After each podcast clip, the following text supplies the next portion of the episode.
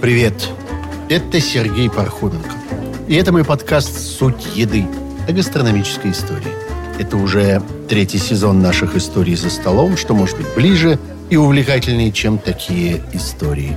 Истории в наших тарелках. Сообщество любителей этих историй вот уже целый год собирается на странице нашего подкаста в Patreon. Там платформа, где можно подписаться на регулярную поддержку творческих проектов. Приходите на patreon.com slash суд нижнее подчеркивание еды и присоединяйтесь к нашей прекрасной компании. Поддержите наш подкаст. Эта серия выйдет в свет накануне Нового года. Конечно, мне, как и в прошлом году в это самое время, год назад наш подкаст уже существовал, все эти наши рассказы о гастрономической истории развивались очень живо. Так вот, мне опять пришлось задуматься, не заняться ли мне в связи с Новым годом каким-то салатом оливье, понятное дело, или вот заливной рыбой, которая, как известно, какая гадость это ваша заливная рыба. А может, все-таки индейкой? Или там э, жареным поросенком? Или что еще вообще традиционное украшение новогоднего шикарного стола? Ну, нет. Мне хочется чего-нибудь необычного, хотя бы немножко более неожиданного, но чтобы это тоже было новогодней традицией. Такой вот яркой, такой теплый, радостный, чтобы за этим была большая, разнообразная гастрономическая культура, долгая традиция, красивая история, яркие люди. Ну, вообще-то, есть такая штука на свете. Я ее знаю. Сегодня про рождественского, ну, или новогоднего карпа. Каждый год, незадолго до Рождества, что-нибудь около 20 декабря, в городе Праге, в одном из самых прекрасных европейских городов, на площадях, просто на перекрестках, на набережных и в больших других городах Чехии тоже появляются такие импровизированные прилавки или киоски, или шатры, или такие целые ярмарочные балаганы. В них пластмассовые бассейны – или громадные пластиковые или стеклянные прозрачные аквариумы, и они битком набиты крупными живыми рыбинами. И вот эта выездная торговля работает допоздна, иногда даже круглые сутки. Ночью холодно. Там сторожа и продавцы греются водкой или какой-нибудь местной сливовицей. Начальство на это на все смотрит сквозь пальцы – если устанавливается совсем уж серьезный мороз, то тогда задача у этих продавцов непростая. Им надо поддерживать постоянный приток свежей воды, в эти резервуары не давать им замерзнуть, потому что там плещется вся эта живность. Ну, покупатели, впрочем, им тоже не дают заснуть. Торговля продолжается иногда действительно и самое что ни на есть ночью. И это они продают рождественских карпов. Это могучая чешская традиция. Жареный карп, в некоторых домах суп из карпа – это тут едва ли не главное рождественское блюдо. Не индейка, не гусь, не утка, не поросенок, не запеченный окорок, а вот карп. Крупная, жирная рыбина. И даже в этом году, и в прошлом году, когда были все эти ужасные эпидемические ограничения, и много чего позакрывалось, ради вот этих передвижных карповых базаров было сделано исключение. Собственно, в Чехии тогда разрешили два вида выездной торговли на улицах. Елочные базары и вот эти вот базары с карпами. Примерно то же самое можно наблюдать не только в Чехии, но во многих других странах Восточной Европы. Ну, может быть, там ажиотажа немножко поменьше, но карпы тоже становятся исключительно популярны перед Рождеством, перед Новым годом и в Польше, и в Словакии, и в Австрии, и в Венгрии, и в Хорватии, и в Словении. В первый момент немножко даже странно видеть такой обычай, в этих странах, потому что там ведь такая очень мясоедная кухня. Они с удовольствием едят всякую сухопутную живность круглый год. Свинину очень любят. Говядины съедают страшно много. А чуть южнее баранины. А тут вдруг на первый план выходит рыба. Причем в странах, у которых даже нет выхода к морю. То есть там нет такой какой-то особенной рыбной традиции.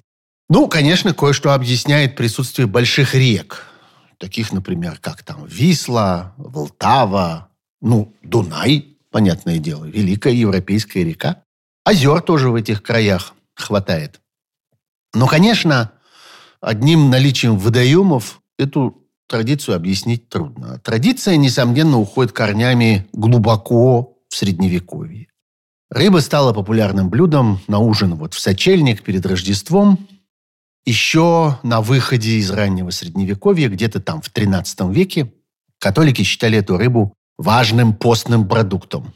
Постность продукта была очень существенным качеством, потому что сочельник-то происходит сразу после Адвента. Адвент – это, собственно, название предрождественского периода. Оно принято в основном у католиков, ну, у некоторых протестантов тоже, там, например, у лютеран. Ну, это вот что-то такое вроде предрождественского поста. Адвент – это такое время ожидания. Оно предшествует Рождеству Христову. Христиане готовятся к празднику. Конечно, рыба для христианина, вообще для христианской культуры, христианского учения в целом, это необыкновенно важный символ.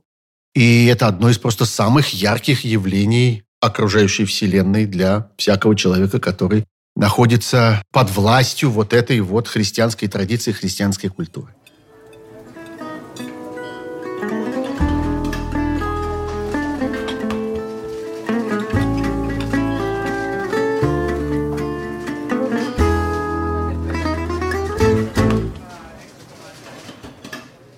Иисус Христос Теу Йоссотир. Иисус Христос, Божий Сын, Спаситель. Сокращенно Ихтюс. Вот э, у ранних христиан, которые подвергались постоянным преследованиям и гонениям, была эта аббревиатура, вот эти пять букв, и был даже специальный символ. Две такие дуги, одна сверху, другая снизу, они пересекаются. С левой стороны нос в нос, а с правой стороны они выходят за точку пересечения. Получается как бы такой хвостик, а все вместе профиль рыбы. И вот этот символ и эти буквы были приняты ранними христианами в качестве тайного знака. Он и сейчас известен как знак рыбы или там рыба Иисуса. Рыба в Евангелиях, во всем культе Иисуса Христа играет совершенно выдающуюся роль. Ну, всем известно, в том числе людям, которые Нового Завета вообще в руках никогда не держали, что есть легенда о том, как Иисус накормил семью хлебами 10 тысяч человек. На самом деле ничего подобного. В Евангелии упоминаются два отдельных чуда. Одно – это история о том, как он накормил пять тысяч человек, не десять, пятью хлебами и двумя рыбами. Между прочим, это очень популярное для евангелистов чудо, единственное, которое упоминается во всех четырех Евангелиях, кроме вот, собственно, самого главного – чуда воскресения. И дело было на берегу Галилейского моря, возле селения Тапха. Там до сих пор стоит э, очень почитаемый храм умножения хлебов и рыб. Есть еще второе чудо похожее. Оно, правда, упоминается только в двух Евангелиях, от Марка и от Матфея. Это история о том, как Иисус накормил 4 тысячи человек, но уже семью хлебами. Действительно, да. Но к этим хлебам тоже прилагалась корзинка мелкой рыбки. И вот у евангелиста Марка так и написано. «Было у них и немного рыбок. Благословив, он велел раздать и их. И ели, и насытились, и набрали оставшихся кусков семь корзин. Ну, то есть еще очень много недоеденных остатков набралось, так что можно было на завтра устроить черствые именины, как у нас всегда, видимо, с тех самых пор водится. Вот от этих двух чудес, как говорят теологи, собственно, происходит таинство Евхаристии, то есть святого причастия. Так что вот когда христианин в момент причастия получает частицу тела Христова в виде кусочка хлеба или такой обладки, можно считать, что он получает и кусочек рыбки тоже, потому что все это изначально идет в одном продуктовом наборе. Еще в Евангелии от Луки есть одно очень важное место прямо в описании сцены воскрешения Христа. Это просто кульминация всего повествования. И вот что там сказано. «Сам Иисус, стал посреди них и сказал им «Мир вам». Они, смутившись и испугавшись, подумали, что видят духа. Но он сказал им, что смущаетесь, и для чего такие мысли входят в сердца ваши? Посмотрите на руки мои и на ноги мои. Это я сам. Осежите меня. Ну, то есть потрогайте меня. «Осижите меня и рассмотрите, ибо дух плоти и костей не имеет, как видите у меня». И, сказав это, показал им руки и ноги. Когда же они от радости еще не верили и дивились, он сказал им, «Есть ли у вас здесь какая пища?» Они подали ему часть печеной рыбы и сотового меда, и взял и ел перед ними. Кстати, насчет этого места в богословии давно утвердилось мнение, что то, что тут называется печеной рыбой, на самом деле не печеная рыба, а жареная. Она в смысле печеная на углях, то есть она типа на гриле, как мы бы теперь сказали. В общем, видите, рыба очень важная вещь. Это то, что, собственно, доказало людям, что Христос воскрес, когда они увидели, что Он и правда ест жареную рыбу. Очень убедительно, на самом деле. Ну, а дальше надо нам вспомнить апостолов. Вот у Матфея, раз уж мы взялись читать Евангелия разные, еще кусочек важный для рыбной истории. Проходя же близ моря Галилейского, он увидел двух братьев. Симона, называемого Петром, и Андрея, брата его, закидывающих сети в море, ибо они были рыболовы. И говорит им, идите за мною, и я сделаю вас ловцами человеков. И они тотчас, оставив сети, последовали за ним. Оттуда, идя далее, увидел он других двух братьев, Иакова Зеведеева и Иоанна, брата его, в лодке с Зеведеем, отцом их, подчинивающих сети свои, и призвал их. И они тотчас, оставив лодку и отца своего, последовали за ним. Ну, ничего, что я так много из Евангелия читаю. Все-таки Рождество тут где-то поблизости. Для одних уже прошло, а для других еще предстоит. Так вот, получается, что по меньшей мере четверо из 12 апостолов были рыбаки из Вивсаиды. Это такое селение на берегу Галилейского моря, оно же Генесарецкое озеро. Андрей рыбак, Петр рыбак, Иоанн рыбак и Иаков Зеведеев рыбак. Хотя богословы все эти века спорят о том, сколько в действительности было рыбаков среди апостолов, и, пожалуй, к нынешнему времени уже можно считать окончательно установленным наукой и богословием, что в действительности рыбаков было восемь среди двенадцати этих человек. Просто у некоторых были еще какие-то вторые занятия, и вот евангелисты их упомянули, эти вторые занятия, а профессию рыбака оставили за скобками, как что-то такое само собой разумеющееся. Место на Иордане, где по преданию был крещен Иисус, называлось Писцина, то есть в переводе с латыни «рыбный пруд», такой садок для разведения рыбы. А слово «писцис» – рыба. Кстати, итальянское слово «пеше» – это ровно от этого латинского корня и происходит это очень понятно, потому что Иордан в этом месте такой мелкий, что его, что называется, куры в брод переходит. Так что если нужно, чтобы взрослый человек туда окунулся с головой, то придется искать искусственную заводь какую-нибудь, какой-нибудь пруд. А зачем нужен пруд? Ну, пруд нужен, чтобы рыбу разводить. А зачем же еще?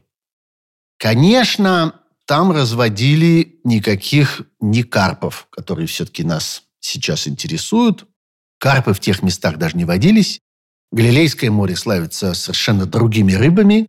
Святой Петр и другие вот эти рыбаки-апостолы ловили совершенно другую рыбу. В современном Израиле ее называют мушт или амнун. А в Европе часто упоминают о ней именно как вот о рыбе Святого Петра. Мы тоже эту рыбу хорошо знаем. Мы ее видим в супермаркетах, чаще всего в замороженном виде, чаще всего в виде филе, потому что это теляпия. Вот этих аманунов теляпий тоже очень давно с удовольствием разводят в прудах, в садках. Вполне вероятно, что вот этот вот э, садок, где на Иордане Христос крестился, он как раз для теляпии был. Еще египтяне в эпоху своих древних царств этим делом с удовольствием занимались. Мы когда-нибудь про эту теляпию поговорим подробно. Она, в общем, заслуживает разговора. Она интересная и довольно живописная по своей истории. Но сейчас мы про карпов.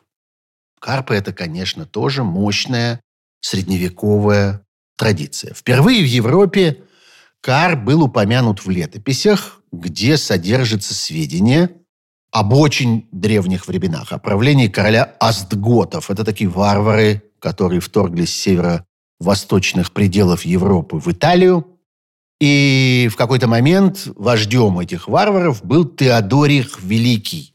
Это конец V века нашей эры. Теодорих вторгся в Италию и завоевал весь полуостров вместе с Сицилией и основал очень сильное и славное по тем временам королевство со столицей в Равенне. И вот он около 500 года приказал своему секретарю Известно даже, что секретаря звали Кассидерус. Ну, непонятно, секретарь, какой-то делопроизводитель, управляющий, губернатор. Ну, в общем, какой-то важный чиновник этого королевства. Написал ему приказ с требованием разослать циркуляр наместникам разных провинций королевства. И в этом приказе предписывалось выращивать карпов в прудах и поставлять их для королевского стола. Еще вот эта идея разведения карпов в искусственных водоемах была использована в гораздо большем, наверное, масштабе, немножко позже, в начале IX века, и это сделал целый Карл Великий, король франков и лангобардов. Вот этот самый Карл Великий, основатель империи каролингов, который объединил большую часть Западной и Центральной Европы в одно единое государство. И это был первый гигантский Рим после падения Римской империи. Этот Карл опять рассылал циркуляр, и опять на ту же тему он требовал от своих э, чиновников обязательного устройства рыбных прудов. Но самыми активными рыбоводами уже вот с этих средневековых времен все-таки были монахи. При многих монастырях, на землях, которые к ним прилегали, существовали пруды.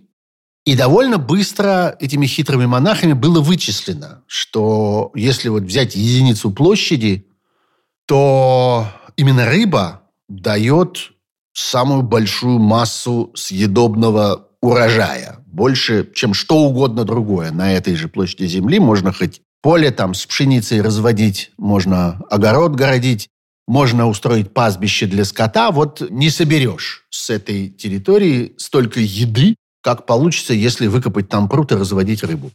Рыба была, конечно, особенно важна, потому что она шла на монастырскую кухню в пост. Постных дней тогда было больше ста в году. То есть, собственно, треть времени монаху полагалось воздерживаться от скоромного.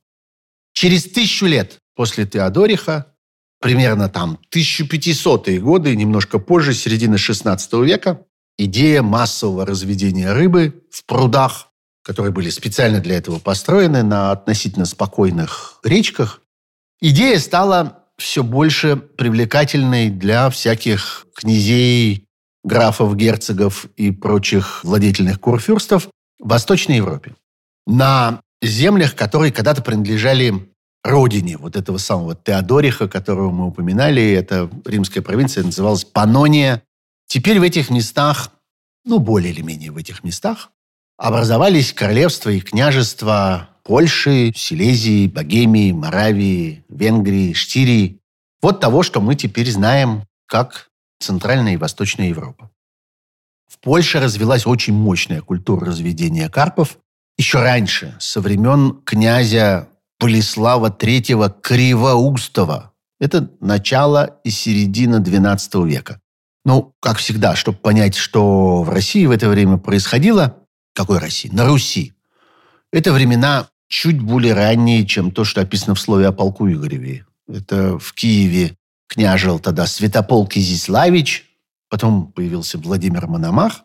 Вот этот Болеслав Кривоустый, непонятно почему Кривоустый, хотя в некоторых хрониках действительно содержится указание, что у него был какой-то дефект строения лица, может быть, родовая травма или, может быть, какое-то небольшое ранение в молодости. Впрочем, это ему совершенно не мешало управлять и произносить всякие страстные речи. Вот, Кривоустый был князем Малой Польши, то есть э, вот того региона, который теперь на юго-западе Польши, вокруг Кракова. Ему же принадлежала Силезия, Сандомир. Князь был воинственный, всю жизнь ввязывался в разные междоусобицы, очень много положил на присоединение к Польше Померании, то есть вот северных территорий вдоль побережья Балтийского моря. По ходу дела очень активно интриговал с Киевской Русью, там тоже пытался участвовать во всяких военных конфликтах и стычках. Для удобства дела даже женился на дочери киевского князя Святополка Изиславича, на девушке с прекрасным именем Сбыслава Святополковна. Ну, тогда это как-то никого не пугало. Вот при этом Болеславе Кривоустом была выведена самая известная польская порода карпа – королевский карп. Его разводили в районе города Затор, недалеко от Кракова. Затор – это, собственно, и есть пруд, запруда, так и город, собственно, назвали. В этих местах образовалась целая долина карпов. Это такой исторический бассейн, целая цепь прудов. Он простирается на сотни и сотни гектаров вдоль рек Висла и Скава. Недалеко оттуда, немножко южнее, есть еще один крупнейший центр европейского карповодства еще с 16 века. Называется Трошебонь. Это город в Чехии, на юге современной Чешской Республики, совсем недалеко от границы с Австрией, недалеко от чешских Будьевиц. Это одна из известных, наверное, всякому пивных столиц Чехии. И вот в средние века эта местность принадлежала влиятельнейшему семейству Розенбергов и стала известна своими рыбными прудами. Самый большой пруд, он так и называется Розенберг. Ну, это один из вариантов произнесения фамилии этих самых князей Розенбергов до сих пор считается самым большим рыбным прудом не только в Чехии, не только в Европе, но вообще в мире. Его площадь почти 500 гектар. Вот он был построен между там 1584-1590 годами. Это не единственный пруд в этих местах, их тут целая гирлянда. Вода там берется из местной реки, она называется Лужнице, перетекает из одного пруда в другой. Эти Розенберги были выдающимся богемским дворянским родом. Это часть Чехии называется Богемия. Сыграли громадную роль в чешской средневековой истории. Аж там с 13 века они начинались и до 17 века продолжались. Занимали всякие важные посты при Пражском королевском дворе. Но все-таки, почему мы считаем, что все это рыбное хозяйство вертелось именно вокруг карпов? Откуда мы знаем? Может, они там осетров разводили, там, или самов, или еще кого-нибудь? И вот тут может быть самое неожиданное открытие в этой истории. В это очень трудно поверить. Но обыкновенный карп, согласно латинской классификации еще Карла Линнея, он называется Кипринус карпио. И это там вид рыбы семейства карповых, как неудивительно. Так вот, это самое первое живое существо, одомашненное человеком. То есть такое, которое человек в совсем уж первобытном своем состоянии стал разводить возле своего дома, размножать и эксплуатировать искусственно, а не просто его ловить или там на него охотиться там, где он естественным образом живет. Рыба-карп, вот ни коза, ни корова, ни свинья, даже не собака, это самый давний и самый верный друг и спутник человека. Ну, понятно почему, потому что это очень просто – берется плетенка из прутьев и перегораживается ручей. Или можно какой-нибудь канавкой воду отвести в какую-нибудь естественную или специально для этого выкопанную ямку. И там вода накопится, а потом туда можно выпустить мелкую рыбешку, которую вот нечаянно удалось поймать, она там в сеть попала. Пусть она там поживет, пусть она там подрастет, потом съедим. А потом оказывается, что она ну, если пруд получился удачный, не только растет, но еще и размножается. И запускаешь туда несколько рыбок, а через пару месяцев видишь их там десятки или, может, сотни. И вот люди этому научились страшно давно. Рыбу стали разводить, начиная с эпохи неолита. То есть это было 14 тысяч лет назад. Можно сравнивать это со временем одомашнивания, например, самого первого растения в истории человечества. Мы про него уже говорили однажды. Это фиговое дерево, инжир. Это вот произошло домашнивание инжира, ну, скажем, 12 тысяч лет назад. Рыба раньше. А с животными все еще скромнее. Козу, самое первое домашнее животное, а домашнили примерно 11 тысяч лет назад, согласно археологическим всяким исследованиям. Свинью 8-9 тысяч лет назад. Корову еще позже. Хотя, конечно, такое массированное индустриальное разведение рыбы в искусственных условиях началось не сразу, не 14 тысяч лет назад, а гораздо позже. И имеются ясные следы этого, скажем, в пятом-шестом веке до нашей эры, тоже, в общем, седая древность, надо сказать, в Китае. А самый старый, известный человеку непрерывной генетической линией домашнего животного, оказывается, дикий карп из японского озера под названием Бива. Он там до сих пор обитает. И вот этих диких карпов можно считать родственниками, просто братьями и сестрами вот этих самых древних предков домашних карпов, которых разводили по всей Азии. Культура разведения этих карпов, конечно, была очень связана с рисовым хозяйством, потому что выращивание риса предполагает очень серьезные усилия для того, чтобы воду накапливать и рационально использовать. Строят всякие водохранилища, пруды, каналы, дамбы, террасы, разнообразные арыки, акведуки – потому что надо в течение года несколько раз затоплять водой рисовые поля, потом отводить воду обратно в эти водохранилища. Воду надо беречь, ее часто не очень много, а лишнюю надо отводить. И понятно, что вот во всем этом водном хозяйстве как-то, что называется, сам Бог велел поселить рыбу и там ее заодно разводить. И вот до сих пор в Китае и в других странах Юго-Восточной Азии, ну, например, в Бирме, она же Мьянма, или там в Таиланде, в Бангладеш – используется вот такое полуестественное разведение рыб на рисовых полях, вот во всех этих постоянных или временных прудах, которые то наливают, то спускают, между этими дамбами, которые регулируют затопление. И там же выращивают мальков, и там они э, жиреют и превращаются во взрослых рыб, их потом вылавливают и едят. И надо сказать, что есть еще от этого дополнительная польза, потому что эти рыбы, они, извините, какают и удобряют заодно этот рис. Так что получается вот такой взаимный круговорот полезностей. Кстати, то же самое время и в этих же местах была еще одна рыба, которую удалось одомашнить страшно давно. Мы ее знаем под именем золотой рыбки. Но это не карп, это карась скорее. Такой особый вид карася с очень специфической яркой окраской.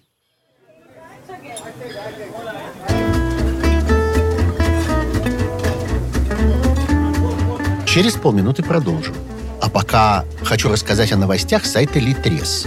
Вы уже знаете, что там стали появляться коллекции историй сути еды, собранные в виде аудиокниг. Если вам удобнее слушать именно аудиокниги, а не подкасты за рулем, на беговой дорожке, в спортзале, гуляя с собакой или просто греясь на солнышке, это как раз для вас – один раз закачал в телефон или в планшет, и можно слушать, не беспокоясь об интернете. В начале июня там вышла коллекция из первых 12 историй, а теперь вот появилась и вторая. Можно уже сейчас зайти на сайт litres.ru и скачать. А мы пока подготовим и третью коллекцию. И так постепенно все истории там соберем. Слушайте с удовольствием.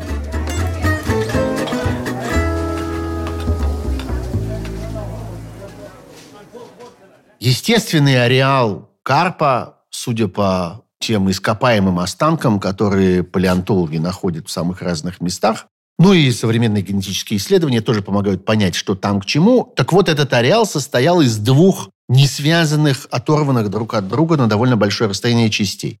С одной стороны, это водоемы, то, что называется Понто-Каспийско-Аральского региона. Ну, то есть это вот вокруг Черного моря, где-то вот от Черного до Аральского, включая Каспийское. С другой стороны, это дальневосточный регион, долина Амура, великих китайских рек.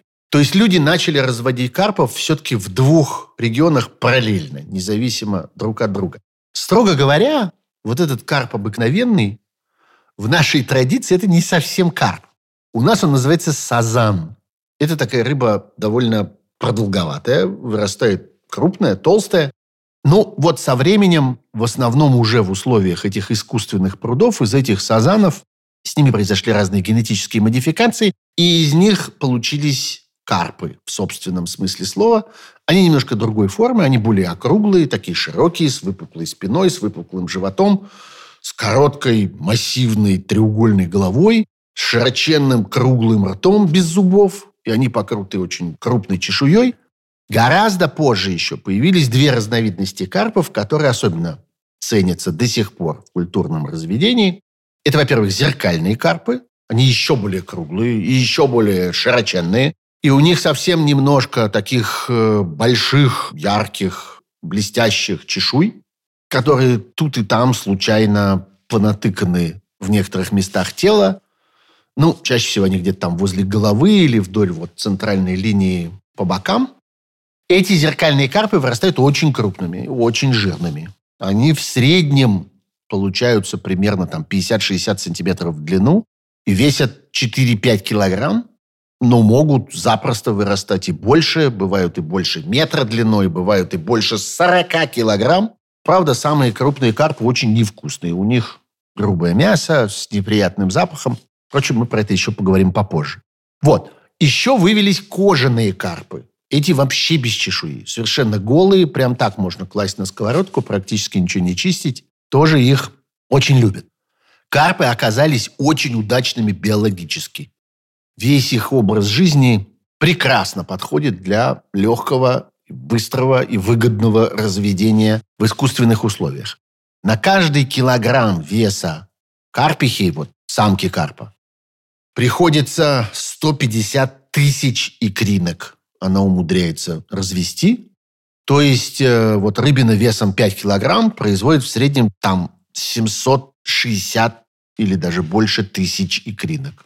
Конечно, смертность очень высокая, 99%, но все равно это означает, что вот от одной карпихи матери выживает семь с половиной тысяч мальков. После всех несчастий, после того, как уже там все погибли, никто не вылупился и так далее. Все равно. Один к семи с половиной тысячам – это очень много. В 2020 году обнаружилась, например, удивительная вещь совсем недавно, что какая-то часть икры выживает даже после того, как птицы водоплавающие эту икру съедают, а потом, что называется, выкакивают. И после этого из этой икры все равно кто-то может вылупиться, и это, конечно, объясняет скорость распространения карпов, потому что птицы, конечно, очень быстро, очень легко могут переносить икринки из одного водоема в другой, даже если эти водоемы там разделены, например, линией водораздела. То есть, скажем, по две стороны горного хребта они находятся, птица может перелететь. Нерест у карпов происходит фактически все теплое время года, с марта до августа. Важно, опять же, чтобы температура не падала ниже 15-16 градусов. Икру они прикрепляют ко всяким водорослям, и каждая самка за это время икру мечет два или три раза, там созревание происходит такими волнами постепенно. Буквально через 4-5 дней, если вода теплая, из икры вылупляются мальки, совсем маленькие, там от 4 до 6 миллиметров. И сначала они тоже прикрепляются к водным растениям. Буквально через несколько дней они дорастают до уже, скажем, двух сантиметров, отцепляются от водорослей и начинают питаться бентосом. Бентос – это всякие живые организмы, которые обитают на дне водоема. Выли обычно на небольшой глубине, там 10-20 сантиметров, не глубже – всякие личинки комаров, разные червячки. Вот это и есть основная пища мальков, а потом они приучаются и растительную еду тоже употреблять себе на пользу. Рост происходит очень быстро. В первый год вырастают там примерно до 15 сантиметров, за два года больше 25 сантиметров, в пять лет уже больше 40 сантиметров, а если доживают до 9 лет, то полметра и больше. И в благоприятных условиях, конечно, вот при всех этих своих качествах карпы в самом деле могут размножаться очень быстро, в огромных количествах. Я сам видел, надо сказать, довольно пугающее зрелище. Однажды я гулял в Вене, в небольшом парке, прямо в центре города. Там есть такой прудик довольно незначительный. И вдруг я посмотрел и увидел, что там буквально кишит этими карпами. Они просто там стояли бок о бок. Они занимали весь объем этого пруда. Это было, надо сказать, довольно страшное зрелище. Видно было, что им там ужасно тесно, как-то они буквально душат друг друга. Ну, вот такое бывает, если не уследить. Лето было довольно жаркое в этот момент в Вене.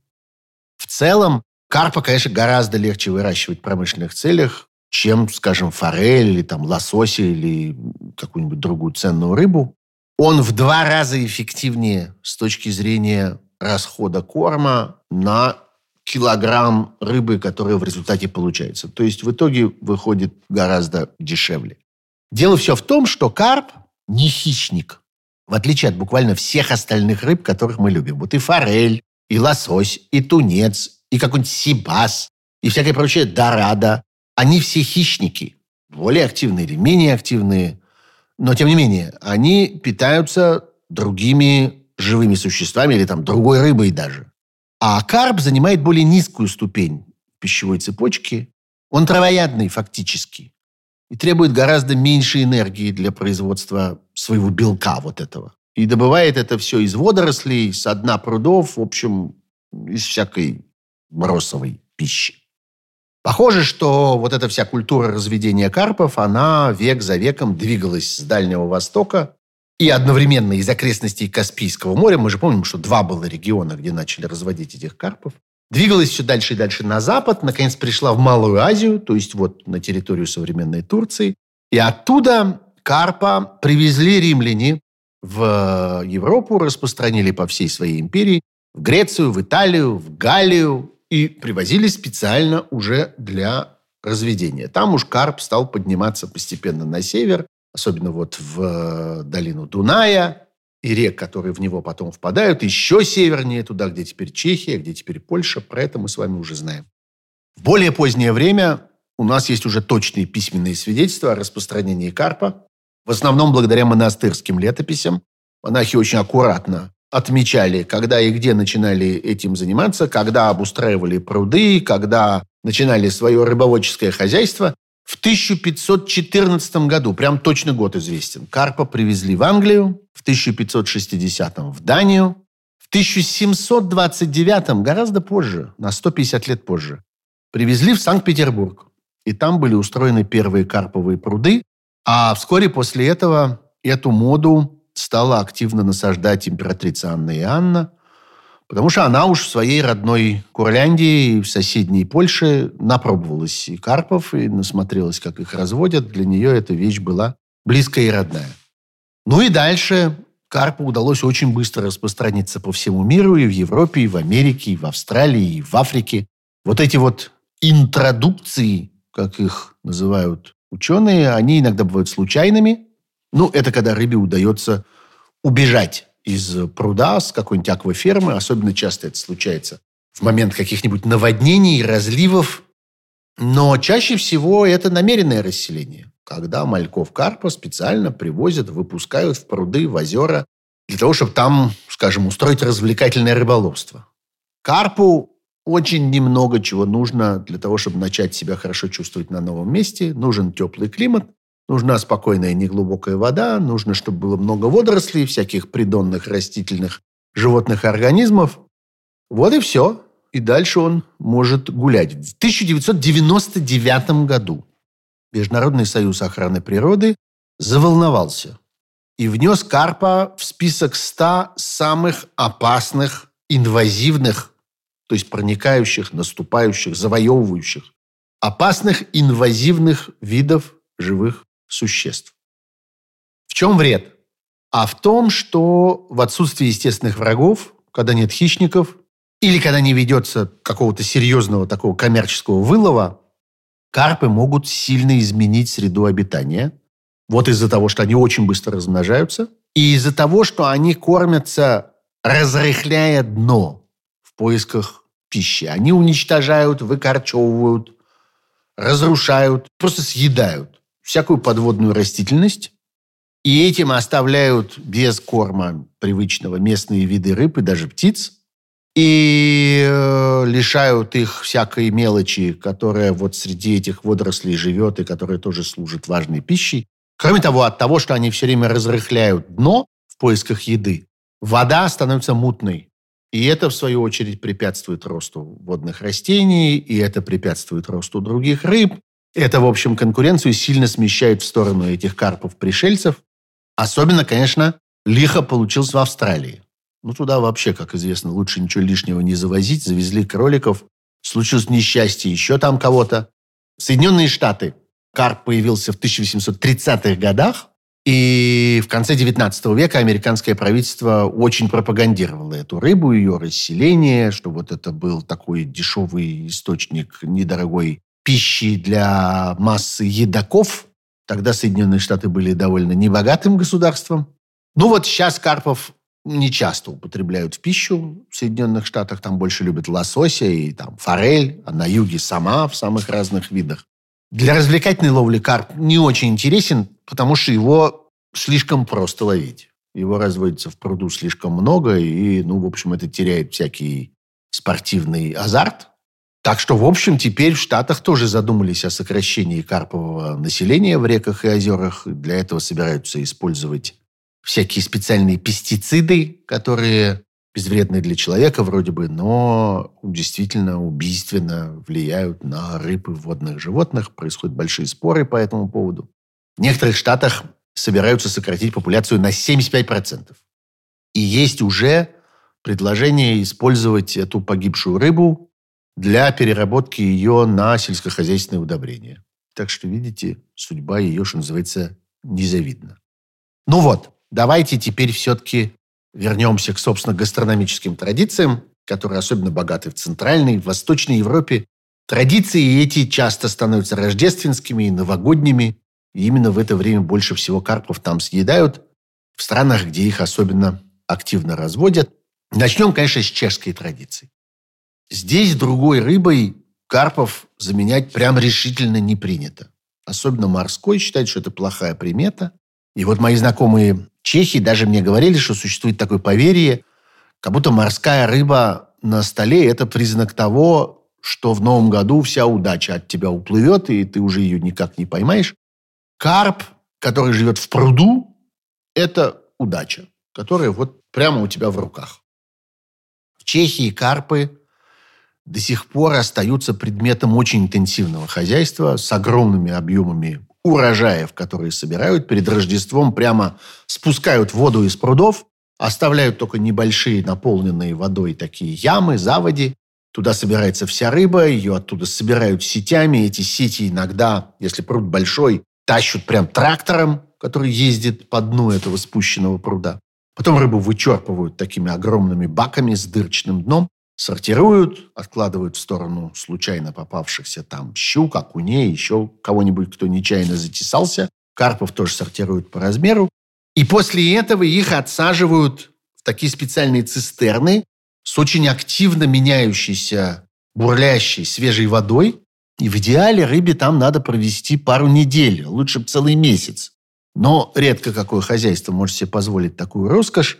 Все обычно обходится всего несколькими днями вот такой промывки. А делается это для того, чтобы плоть вот этих карпов перестала, что называется, пахнуть болотом.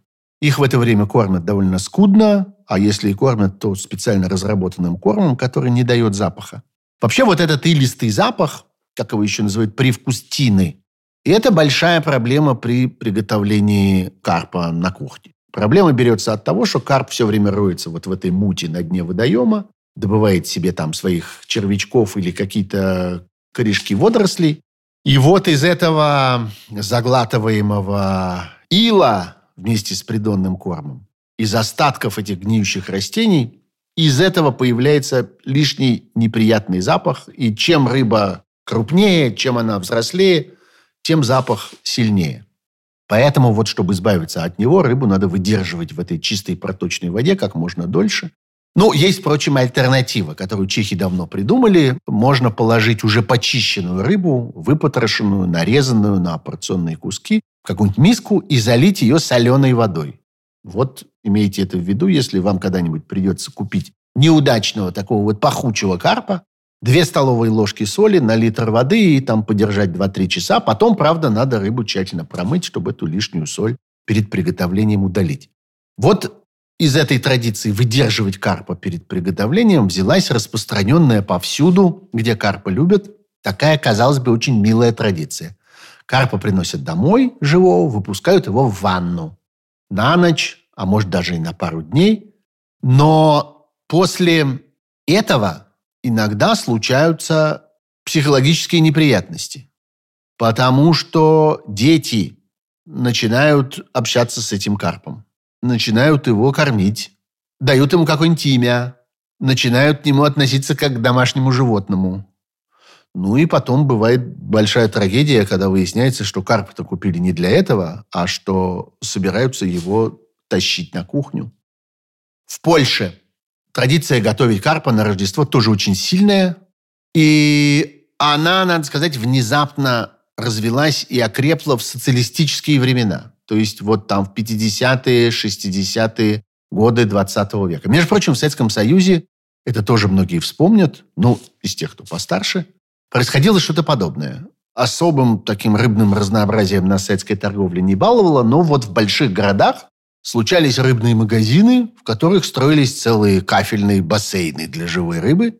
Ее время от времени действительно туда завозили. Были даже специальные цистерны с надписью на боку «Живая рыба». Помните мультфильм «Ну, погоди»?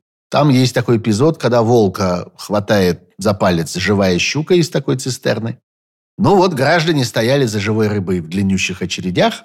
А что же это была за рыба, позвольте спросить? Ну, конечно, бывало временами и стерлядь особенно в Москве, где-нибудь в Елисеевском гастрономе на улице Горького, или в Ленинграде на Невском. Бывал сазан, бывал толстолобик, судак изредка. Но уже где-то к середине 60-х годов все это разнообразие сошло на нет, и даже в столице остались одни карпы.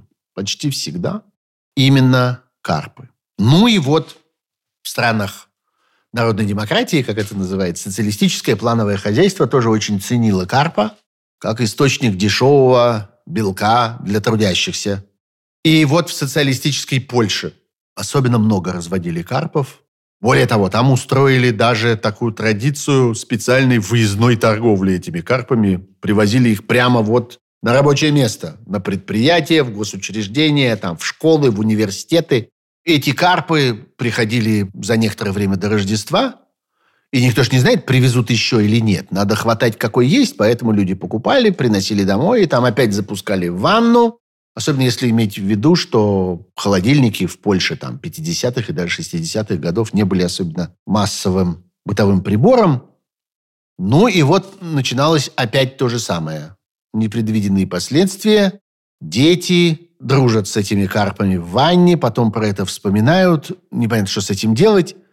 В общем, в 70-х годах во всех этих карповых странах, там и в Польше, и в Чехии, и в Австрии, и в Венгрии, начала развиваться сначала такая детская семейная игра «Освобождать карпа перед Рождеством». А потом на этом выросла целая кампания, целое такое народное движение. Оно до сих пор существует – вот активисты выступают за гуманное отношение к карпам, призывают прекратить продажу живой рыбы, а если уж кто купил живого, то надо его выпустить в реку вместе с детьми. И это такой вот акт помилования. Очень напоминает американское движение за помилование индеек, которое там распространяется все шире и шире в качестве жеста милосердия на День Благодарения – и в Европе есть целое общество защиты прав рыбы. Они говорят о том, что вот рыбу мучают, перевозят и выставляют в закрытых резервуарах, она там задыхается. С 2009 года в Польше даже действует закон, который причислил карпов другим животным, с которыми запрещено жестокое обращение. И по этому закону, например, нельзя карпов продавать в целлофановых пакетах. Тем не менее, концентрация покупок течение ну, очень короткого периода, вот там за одну-две недели до Рождества и дальше вплоть до Нового года. И это все ставит перед магазинами очень сложную логистическую задачу. Надо как-то обеспечить рыбе достойное содержание и в то же время продать ее много. И это, кстати, вся вот эта история с э, карпом, который становится домашним животным, она не такая уж и новая. Есть, например, изумительный рассказ Тэфи, который так и называется «Карп». История про то, как она сама обнаруживает на кухне на столе карпа, которого ей оставила хозяйка квартиры. Сказала ей, что вот оставляю вам рыбу, надо только ее положить там в кастрюльку с овощным бульоном, сварите, вам будет прекрасный обед. И вдруг рыба эта начинает шевелиться, и она ее сажает в большое корыто, и наливает ей воды, и кормит ее, потом начинает думать о том, куда же ее девать и как же ее отпустить. А дальше она представляет себе, как она идет к реке, чтобы там тайно ночью под мостом бросить рыбу в реку. Ее там обнаруживает полиция, начинает допрашивать, что это такое она бросила в воду, обвиняет ее в том, что, наверное, это только что рожденный ею тайный младенец. И дальше полиция посылает водолазов обшарить дно реки в этом месте. И, конечно, они находят, как Тэфи пишет, то, что всегда находится на дне современных рек. Семь правых рук, три бедра, две головы мужских, четыре женских, одну ключицу детскую, одно ухо, один рот и восемь поясниц. и все это предъявят мне для опознания, меня затошнит, и все станет ясно, и все будет кончено. И дальше вот Тэфи воображает, как ее судят, признают виновной, осуждают к смертной казни, везут на гильотину, а Карп все это время так и плавает в тазу на кухне. Прекрасная история. Найдите, прочтите. Ужасно симпатично, как-то трогательно и грустно. У Гийома Аполлинера, замечательного французского поэта, критика, журналиста, одного из самых знаменитых деятелей французского авангарда, есть такая поэма «Бестиарий», а в ней стихотворение, посвященное карпам. Dans vos viviers, dans vos étangs, carpes, que vous vivez longtemps. Est-ce que la mort vous oublie, poisson de la mélancolie?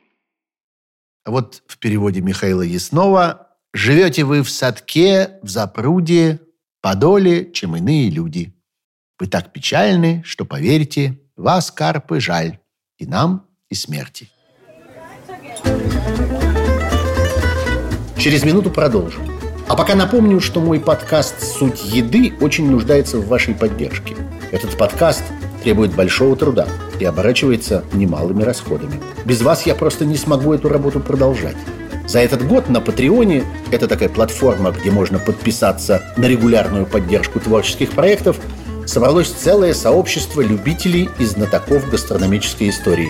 Для них каждый раз, каждая серия публикуется в особой версии – это расширенная авторская версия со всякими увлекательными подробностями, с дополнениями, с ответвлениями от основного сюжета. Она доступна только подписчикам на Патреоне. А еще мы время от времени встречаемся в прямом эфире в стриме на YouTube, тоже в режиме только для своих, и обсуждаем насущные историко-гастрономические темы. Ну и, наконец, я там же, в Патреоне, выкладываю постепенно свою собственную коллекцию кулинарных рецептов. Проверенных, надежных, честных я много раз так готовил и вам советую. Это всегда получается. Пожалуйста, зайдите на мою страницу на платформе Patreon и подпишитесь на регулярную поддержку проекта. Сумма может быть совсем маленькой, но все равно она мне очень поможет. patreon.com slash суд, нижнее подчеркивание, еды. Большое спасибо.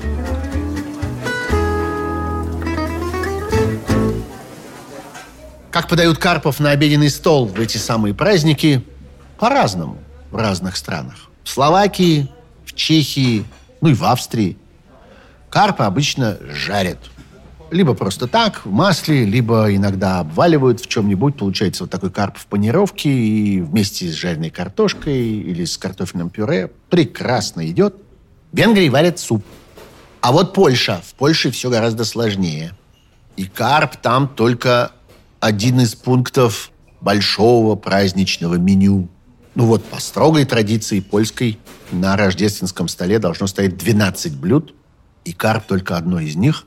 Обязательно должна быть еще какая-нибудь другая рыба, там окунь, щука, судак, угорь, что-нибудь. В 17 веке уже мы можем найти рецепт черного карпа. И это карп под соусом из вина, из кислых яблок. И обязательно вот в зависимости от того, насколько дом беден или богат, добавляется туда либо крошки черного хлеба, либо тертый пряник. Вообще поляки очень любят соусы для рыбы и добавляют туда или вишневое варенье, или свежие вишни вишневый сок, или очень много всяких пряностей. Вообще, сочетал даже особый рецепт синего карпа, когда целую рыбину слегка отваривают в воде с уксусом, с лимонным соком, и вот она меняет цвет, действительно становится такой отчетливо голубой. Это, кстати, очень популярный очень изысканный рецепт труит au bleu. Вот что в основе этой истории. Форель голубая, ее тоже вот так до голубого оттенка варят в уксусе. Только она должна быть очень свежая, буквально вот только что вытащенная из ручья. Бывали в польской кухне всякие роскошества, например, отдельно запеченные языки карпа с луком, с перцем, с мускатным орехом. Икру карпа тоже нельзя выбрасывать. Ее использовали для приготовления разных соусов добавляли в яичные разнообразные блюда. Очень было популярно. Вообще для богатой аристократической или буржуазной польской кухни характерны такие вычурные рецепты, сложные, с огромным количеством специй. Особенно много имбиря, мускатного ореха, шафрана. Но это потому, что Польша традиционно была как-то на перекрестке путей импорта специй через Турцию и Австрию. с юга, ну или через Россию. И только в XVIII веке, когда в Польше распространилась вся вот эта вот франкофилия, очень характерная для польского дворянства, и с ростом популярности французской кухни как-то они немножко успокоились, стали немножко меньше специй употреблять в дело. У них есть такой классик польской традиции гастрономической. Его зовут Антоний Теслар. Он выпустил в 1910 году книгу под названием «Польско-французская кухня». Она до сих пор считается основой высокой польской кухни. С тех пор сотню раз переиздавалась. Ценится до сих пор исключительно высоко. Этот Теслар много лет служил управляющим на кухне графа Анджея Казимира Потоцкого, польского аристократа, из такого очень влиятельного шляхетского рода, землевладельца, промышленника, дипломата. Он был э, чрезвычайно важным человеком, одно время даже наместником в Галиции и Ладомерии. Это та часть Польши, которая принадлежала Австро-Венгерской империи. Соответственно, это юго-восточная Польша.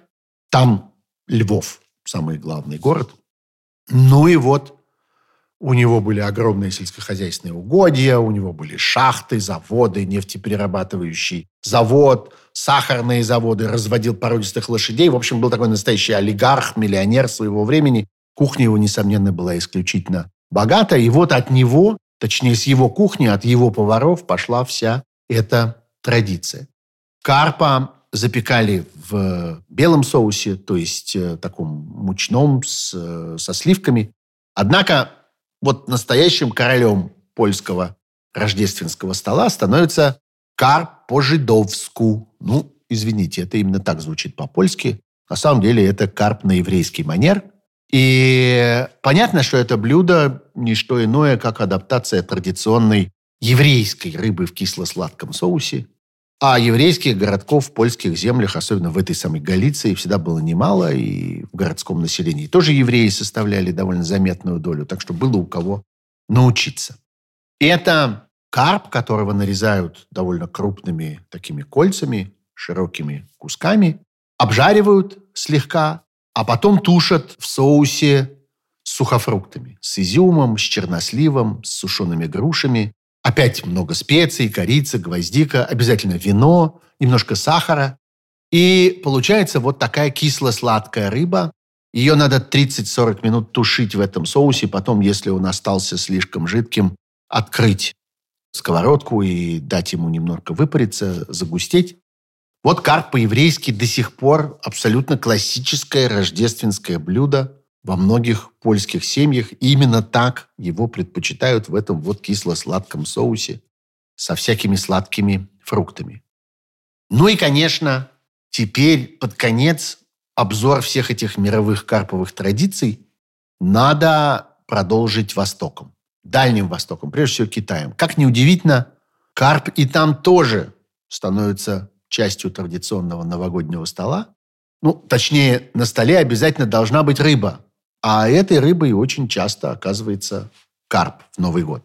Он ведь в Китае тоже недорогой, тоже народный. И если за столом собирается большая семья, то всегда можно выбрать здоровенного карпа, и тогда его всем хватит. Кстати, если мы говорим о Новом Годе, то надо иметь в виду, конечно, не европейский, а именно вот традиционный китайский Новый год. Он наступает по лунному календарю существенно позже, по существу он собой знаменует приход весны. Вот, например, в 22 году начинается год тигра, и Новый год случится 1 февраля 22 года. Традиционно праздничные гуляния у них там у китайцев длятся аж 16 дней. Так что вот в 22 году Новый год продлится до 15 февраля. И за традиционным китайским новогодним столом должно расположиться семь блюд у каждого из которых есть какой-то свой символический смысл. Должны быть обязательно пельмени, они символизируют здоровье. Должны быть блинчики с начинкой, ну вот то, что мы называем спрингроллы. Это богатство. Должны быть сладкие рисовые шарики, тангьян. Ну, я не способен правильно произнести по-китайски, извините. Ну вот получается у меня вот так, тангьян. Эти шарики – это семейное единство. Мандарины – это полнота и достаток в доме. Сладкий рисовый пудинг – нянгао. – это процветание и рост по службе. Лапша – это долголетие. Ну и вот самое главное – рыба символизирует вообще процветание. Кстати говоря, первая часть китайского слова «карп» произносится как-то вроде «лию», а она произносится так же, как слово «подарок». Так что вот блюдо с карпом именно на новогоднем столе – это вот и есть пожелание благосостояния, процветания. Есть специальные правила, которым надо следовать, когда эту рыбу подают на стол. Ее ставят не абы как, а головой в определенную сторону к уважаемым гостям или к старшим. И вот это, собственно, и есть знак уважения к ним. И именно тот в сторону, кого направлена голова, берет себе первый кусочек попробовать, а все остальные только после этого могут к нему присоединиться. Причем блюдо с рыбой нельзя переставлять, нельзя поворачивать. Оно вот как поставлено, так и стоит. И вот те два гостя, на кого смотрит голова и хвост, они сидят естественным образом напротив друг друга, они должны обязательно во время новогоднего этого ужина вместе выпить, пожелать друг другу счастья в новом году. Самым знаменитым способом приготовления карпа в китайской кухне оказывается, конечно, карп-белка. Этот рецепт происходит из провинции Цзянсу, это восточный регион Китая, на самом берегу Японского моря. Там город Нанкин, который на протяжении многих веков несколько раз был столицей Китая. И вот именно через Дзянсу протекает в своем самом нижнем течении река Янзы. И поэтому тут речной рыбы традиционно всегда ели очень много и с большим удовольствием. Почему карп называется белка? Есть множество легенд, иногда довольно замысловатых, каких-то вычурных. Но, в общем, они все сводятся к тому, что вот случилась какая-то ситуация, когда перед поваром стояла задача спрятать то, что он готовит. То есть замаскировать карпа так, чтобы никто не догадался, что это именно карп. И вот он эту рыбу, повар, расположил на блюде так, чтобы она стала напоминать белку с головой, с хвостом, которые торчат в разные стороны. Карп-белка действительно вещь довольно трудно опознаваемая, потому что это филе, из которого извлечен хребет, а потом сама мякоть вывернута наизнанку, кожей внутрь. И вот в таком виде зажарено, чтобы прям хрустело во фритюре. Потом эту рыбу красиво укладывают на блюде, присоединяют к ней такую же жареную голову. И все это обливают кисло-сладким соусом, довольно густым, таким крахмалистым, обычно розоватым, потому что в нем карамель, и немножко помидор или томатного сока. Вообще карпов стараются готовить в самых разных соусах, но бывают они совсем простыми, просто сваренными на пару, со всякими специями и с такими свежими ароматами, там, с апельсиновыми корочками или с лемонграссом или с имбирем. Карп в Китае вообще очень символическая рыба. И в ней полно особенного значения, очень всяких интересных смыслов. Карпы олицетворяют силу и упорство, поскольку они плывут вверх по рекам и по водопадам, иногда преодолевают очень сильные течения. И вот есть китайская легенда о том, что карпы из желтой реки, поднявшись вверх по течению, взлетают в небо, превращаются в драконов. И именно поэтому в Китае, да и в Японии, по ту сторону моря, появились э, традиции вот этих ветряных змеев в форме рыб, собственно, в форме карпов, потому что у них такие характерные широкие круглые рты.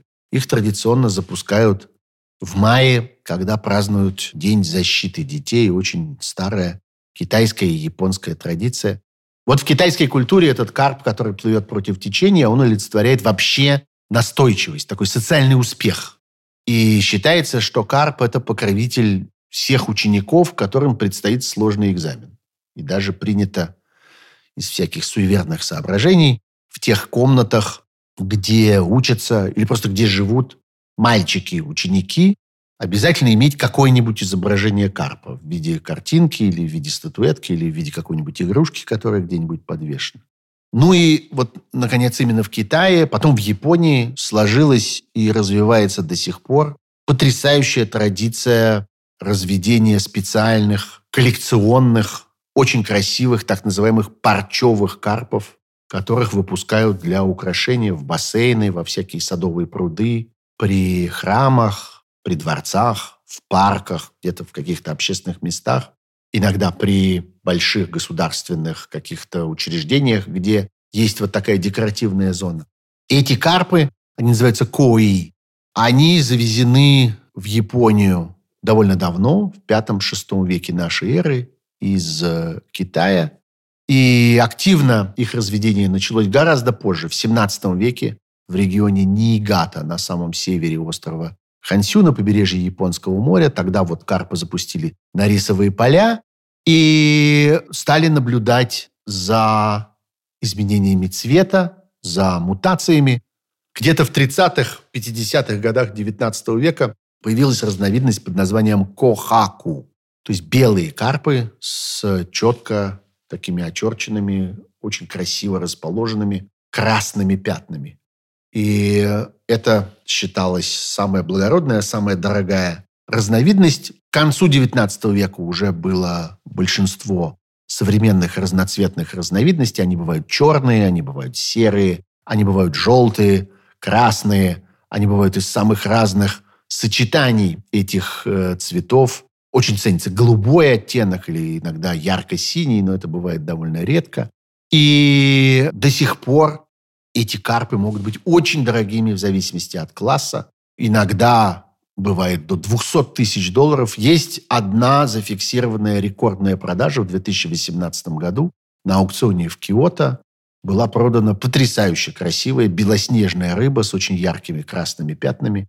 И стоила она на этом аукционе миллион восемьсот тысяч долларов.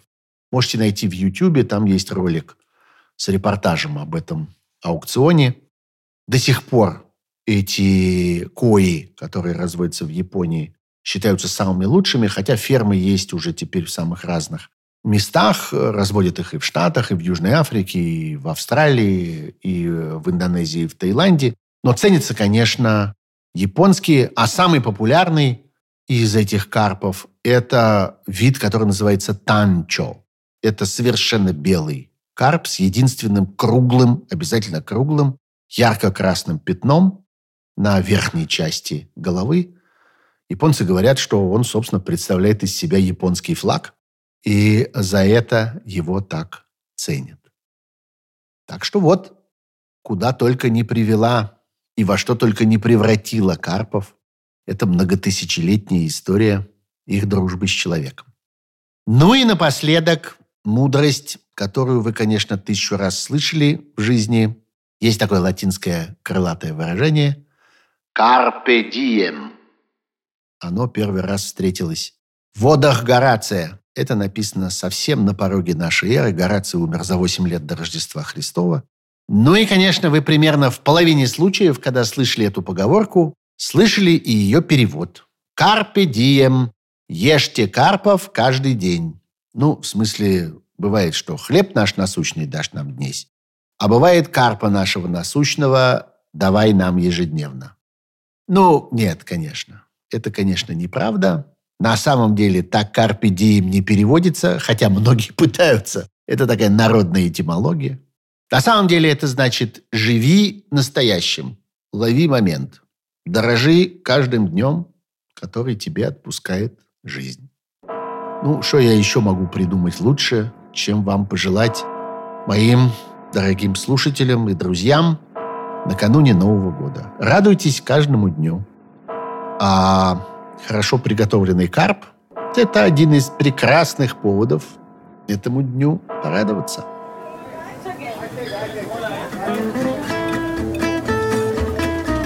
Вот такая история. Историй будет еще много. Слушайте, пожалуйста, «Суть еды», Поддержите этот подкаст на странице Патреона, где можно подписаться на регулярный взнос и стать частью сообщества тех, кому важна суть еды. А без вашей помощи, хоть и совсем небольшой гастрономическая история, останется нерассказанной. Слушайте и подписывайтесь на Apple подкастах, на Google подкастах, на Яндекс Музыке, на Simple на Кастбоксе, на Spotify, на Тюнине, везде – Новый выпуск каждый четверг. Я Сергей Пархоменко. Счастливо пока.